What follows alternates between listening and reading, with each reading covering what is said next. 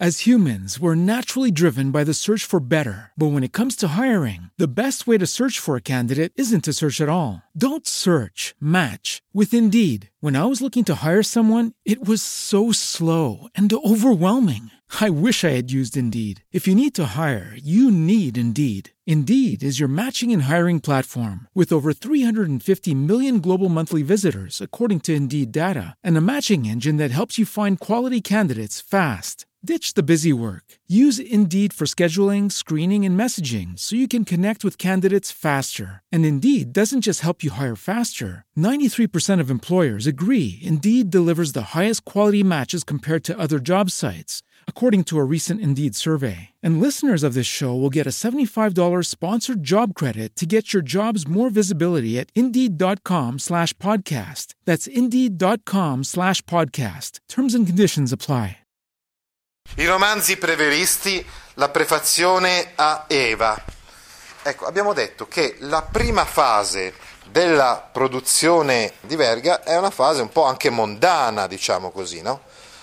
Eh, si passa infatti gradatamente, molto gradatamente, molto gradualmente dalla produzione mondana, un po' romanzi borghesi, sentimentali, ad una conversione al modo nuovo e originale di narrare anche se comparivano effettivamente anche nella produzione precedente gli affetti familiari, no? oppure compariva il distanziamento dell'autore rispetto alla materia trattata, compariva una posizione polemica contro la società contemporanea, sicuramente. Però ecco, eh, diciamo che eh, lui scrive eh, dei romanzi spesso anche con tratti autobiografici. Ecco, quindi per esempio questo romanzo, eh, diciamo, so, tipo incompiuto, o meglio ripudiato, una peccatrice, è un romanzo autobiografico che racconta la storia di un intellettuale piccolo borghese siciliano che conquista il successo e la ricchezza e vede inaridirsi l'amore per la donna sognata e adorata.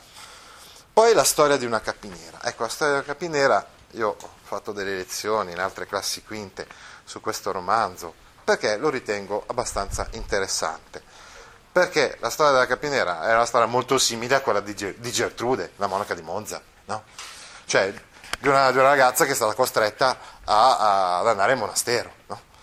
E, e, ora, eh, che cosa si evidenzia nella, mh, nella storia di una capinera? E quindi io lo ritengo già un po' preverista da questo punto di vista. Si evidenzia il fatto che è l'ambiente sociale quello che determina le azioni degli uomini Mentre Manzoni pone l'accento comunque sulla scelta di Gertrude, e dice Manzoni con quella frase che abbiamo ricordato più volte, la sventurata rispose, che è una scelta sua, insomma, di Gertrude, di eh, starci con Egidio, no? e poi con tutto quello che ne consegue, l'uccisione della conversa, eccetera, eccetera, compreso anche il rapimento di Lucia stessa. No? Ricordate che Lucia viene rapita. Eh, per intercessione di Egidio, insomma, che era un, malinquen- eh, un delinquente, un malavitoso, volevo dire, che come dire, ha al soldo dell'innominato. Ah. Invece, la protagonista di questo romanzo non sceglie, non può scegliere, non può rispondere, non può, è bloccata perché, perché per, per i positivisti, per i naturalisti, per i veristi, l'uomo è così, cioè tu sei segnato dalla nascita, da un certo modo, non puoi ribellarti a questo, oh, a questo tuo a, a fattore ereditario, diciamo, quello per cui i tuoi genitori, eh, eh, su cui i tuoi genitori ti hanno indirizzato. Ti hanno indirizzato su una certa strada, non puoi ribellarti, se ti ribelli è solamente a tuo eh, detrimento, a tuo danno. Poi abbiamo, vi dicevo, i romanzi scritti a Milano. Quindi, eh, per esempio, Eva, che racconta di un pittore siciliano innamorato di una ballerina, oppure Eros, in cui il protagonista è un giovane aristocratico corrotto, oppure Tigre Reale, in cui un giovane innamorato di una divoratrice di uomini. Eh, questo è interessante perché qua possiamo vedere un certo rapporto con la lupa che è uno dei racconti veristi più importanti di, di Verga, e anche lì c'è una divoratrice di uomini, c'è la lupa, eh, che dà il titolo a questo racconto, che poi forse leggeremo, è una donna bestiale nella sua capacità di, di divorare appunto gli uomini, no? quindi di sedurli. No? anche protagonista di questo tigre reale, anche in tigre reale vediamo questa, in un certo senso, eh, animalizzazione, insomma, cioè questo rendere bestiale, insomma, quelli che sono i sentimenti umani, eh, le donne, eccetera, e anche gli uomini, come vedremo.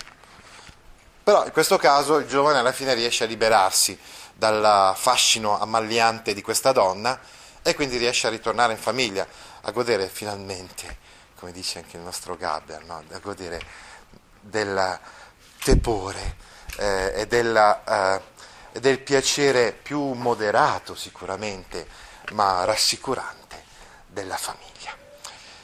E così lui scrive questi tre, eh, questi tre romanzi e intanto però incomincia a covare un cambiamento, una novità che poi si realizzerà solamente nel periodo appunto verista.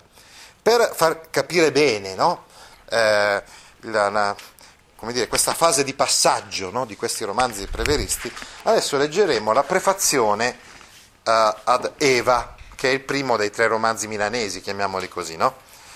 e che ci fa ben capire no? qual è la sua idea degli interlocutori, cioè, quali sono diciamo, i passaggi no? che poi lo, conder- lo condurranno a... Insomma, è il vero, il vero scapigliato che denuncia le responsabilità dei lettori borghesi. Come vedremo, in sostanza, adesso con uno slogan, no? uh, uh, io come dire, ho sempre questa te- tendenza diciamo così, a semplificare le cose, è un po' il mio vizio, il mio difetto. Cioè cerco di, però in questo modo anche di farvi capire no? le cose, di schematizzare, di farvele capire. No? E in un certo senso che eh, in questa prima fase preverista c'è, c'è già il vero, ma non c'è ancora il verismo. Cosa vuol dire che c'è il vero, ma non c'è ancora il verismo? Vuol dire che c'è questa attenzione per la realtà, c'è il realismo, no? ma non ci sono ancora tutti, eh, tutte le tecniche narrative che caratterizzano il verismo e non, ancora, eh, non c'è ancora la denuncia dei meccanismi spietati della lotta per la vita e anche se vogliamo non c'è ancora la novità essenziale dei, eh, della regressione del narratore, sicuramente una delle novità tecniche più significative di Giovanni Verga, vale a dire che non, ha, non, siamo, non, arriviamo, non arriviamo ancora al punto in cui sono sono gli umili, cioè come dire, proprio le plebi meridionali che ci raccontano la storia. Questa è una novità straordinaria che troveremo solamente appunto nei Malavoglia e in alcune novelle veriste. Questo non c'è ancora, però c'è già il vero, ok? Quindi c'è già il vero, ma non c'è ancora il verismo. Ecco il mio nuovo slogan.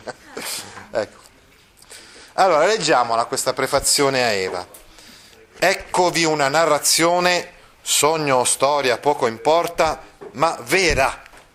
Ecco, quindi cioè, questo diciamo, una sorta di già primo manifesto della poetica, primo passo, primo passaggio della poetica verghiana, cioè il vero, una storia vera. Cioè, magari non so, l'ho inventata la ma questa è vera, nel senso che corrisponde alla realtà di quello che vive la gente eh, nei nostri giorni. Eh, Verga fa sempre delle novelle, dei racconti, dei romanzi sulla realtà, lui contemporanea.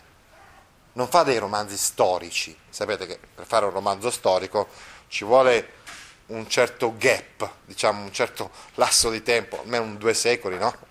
Eh, però c'è anche chi ha fatto romanzi storici su periodi più recenti. Basta che ci sia um, una certa distanza, sicuramente, rispetto al tempo in cui si scrive il romanzo. No, invece no, lui su questo è già chiaro, no? ci parla dell'attualità, ci parla della realtà vera, una storia vera, una narrazione vera, come è stato o come potrebbe essere, senza retorica e senza ipocrisie. Voi ci troverete qualche cosa che vi appartiene, che è il frutto delle vostre passioni. E se sentite di dover chiudere il libro, ecco che, eh, attenzione, voi ci troverete le vostre passioni. Perché io so che voi, chi siete voi? sono i lettori di Eva? Ma sicuramente i lettori di Eva sono i borghesi eh, milanesi, diciamo, del, eh, del, del, degli anni 70, possiamo dire già della, eh, dell'incipiente rivoluzione industriale in Italia, no? che Milano è una delle città più all'avanguardia. No? So che voi siete voi, i borghesi, ieri, no? Pasolini, Gaber, i borghesi. E io, e io ce l'ho su con voi. Porca miseria, no? Voi, no? Eh, voi provate queste passioni qua, no? Sentite di dover chiudere il libro nonché sia vicina a vostra figlia. Lo so che a voi piacciono queste storie, vi piace leggere queste storie, questi intrighi d'amore. Poi però siete dei borghesi, siete persone rispettabili e così quando arriva vostra figlia chiudete il libro. Ma queste sono cose da adulti, non, so, non va bene per te. Voi che non osate scoprirvi il seno dinanzi a lei, se non alla presenza di duemila spettatori. Ecco l'ipocrisia borghese. voi, voi, belle signore, belle signore milanesi, io lo so, vi conosco. Eh? Davanti a vostra figlia non fate vedere il seno, però quando andate a teatro, a teatro sì, perché, perché a teatro cioè, sono i vestiti no, che devono far vedere no? la vostra prorompenza. Eh? E alla luce del gas o voi che pur lacerando i guanti nell'applaudire le ballerine avete il buon senso di supporre che ella non, so, non scorga scintillare l'ardore dei vostri desideri nelle lenti del vostro occhialetto. Io lo so, so che siete voi borghesi, quelli che andate in quei locali dove ci sono le ballerine, eh? lo so, lo so. Tanto meglio per voi che rispettate ancora qualcosa. Qui è ironico, sapete che a me piace proprio l'ironia. Quando c'è l'ironia anche in Verga, beh allora apprezzo anche Verga, nel senso apprezzo tantissimo, forse è questo il motivo per cui mi piace tanto Manzoni, Svevo, Gaber, eccetera. Però stavolta un tocco di ironia anche il nostro, il nostro Giovanni Verga. Dice, eh, voi se, i borghesi che, che, che chiudete il libro quando arriva vostra figlia, ecco voi rispettate ancora qualcosa rispettate le apparenze però, eh? ovviamente, no? perché poi sotto sotto, uh, beh, come dire, avete proprio tutte queste passioncelle, diciamo, erotiche o sentimentali. Però non maledite l'arte, che è la, la manifestazione dei vostri gusti, cioè non condannate l'arte come immorale perché è solo lo specchio della realtà di oggi. E io vi sto raccontando questo racconto, questo romanzo, infatti abbiamo già spiegato che lui parla di, di amori per una ballerina. I greci innamorati ci lasciarono la statua di Venere, noi lasceremo il cancan litografato sugli scatolini de, da fiammiferi. Ah, ecco, qui altra ironia. Ecco, eh, diciamo che anche questi scrittori, scapigliati, veristi, eccetera, riconoscono che nel passato è stato realizzato qualcosa di grande, qualcosa di bello, l'ideale, eccetera non sono, vabbè, d'accordo, non sono neoclassici, eccetera, però riconoscono questa grandezza del passato. No? Dice, no, i greci hanno fatto la statua di Venere e noi facciamo queste robette qua. No? Non discutiamo nemmeno sulle proporzioni. L'arte allora era una civiltà, oggi è un lusso, anzi un lusso da scioperati. La civiltà è il benessere e in fondo adesso, quando è esclusivo come oggi, non ci troverete altro, se avete il coraggio e la buona fede di seguire la logica, che il godimento materiale in tutta la serietà di cui siamo invasi, nell'antipatia per tutto ciò che non è positivo, mettiamo pure l'arte scioperata, non c'è infine che la tavola e la donna. Viviamo in un'atmosfera di banche e di imprese industriali, la febbre dei piaceri è l'esuberanza di tal vita. Cioè, diciamolo, che cosa uh, noi ricerchiamo nella vita? Cerchiamo il piacere. Allora, godere di una donna, godere del cibo. Eh, quindi diciamo, dietro la vostra ipocrisia, dietro la vostra maschera borghese. Sono queste le cose, no? Gli ideali, i sogni, tutto ciò che è diverso dai fatti positivi, dalle cose concrete e, e materiali. Queste sono cose un pochettino più antipatiche. Invece parlare della donna, de, di altri piaceri, queste sono cose simpatiche per voi borghesi. Non accusate l'arte, che ha il solo torto di aver più cuore di voi, di piangere per voi i dolori dei vostri piaceri.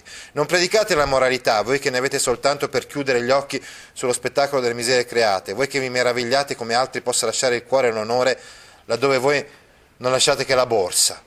Voi che fate scricchiolare allegramente i vostri stivali inverniciati dove folleggia un'ebbrezza amare, o gemono dolori sconosciuti che l'arte raccoglie e che vi getta in faccia. Ecco, viviamo in un'atmosfera di banche e di imprese industriali. Voi borghesi credete di poter pagare tutto quanto con i soldi, anche i sentimenti, e vi stupite quando qualcuno ci mette il sentimento laddove voi invece mettete solamente i soldi. Come vedete quindi una, un'analisi che tiene conto anche della, come dire, delle suggestioni crepuscolari, scusate, delle suggestioni scapigliate. Quindi ci può venire in mente il preludio di Emilio Praga quando parlava del nemico lettore, quando cercava di attaccare i borghesi che sono i suoi lettori, il valore di denuncia dell'arte degradata, no? tutte queste cose. Eh, eh, anche Praga aveva detto canto una misera canzone ma canto il vero. Ecco perché notiamo una certa sintonia fra questa fase insomma, dell'arte di, di, Verga e eh, la scapigliatura. No? Il, possiamo dire un vero scapigliato. Poi vedremo le prossime puntate quando diventerà un vero verista. Quindi, però è un passaggio importante anche questo per, far, per farci capire un po' l'evoluzione di, di Verga. As humans, we're naturally driven by the search for better. But when it comes to hiring, the best way to search for a candidate isn't to search at all. Don't search, match with Indeed. When I was looking to hire someone, it was so slow and overwhelming.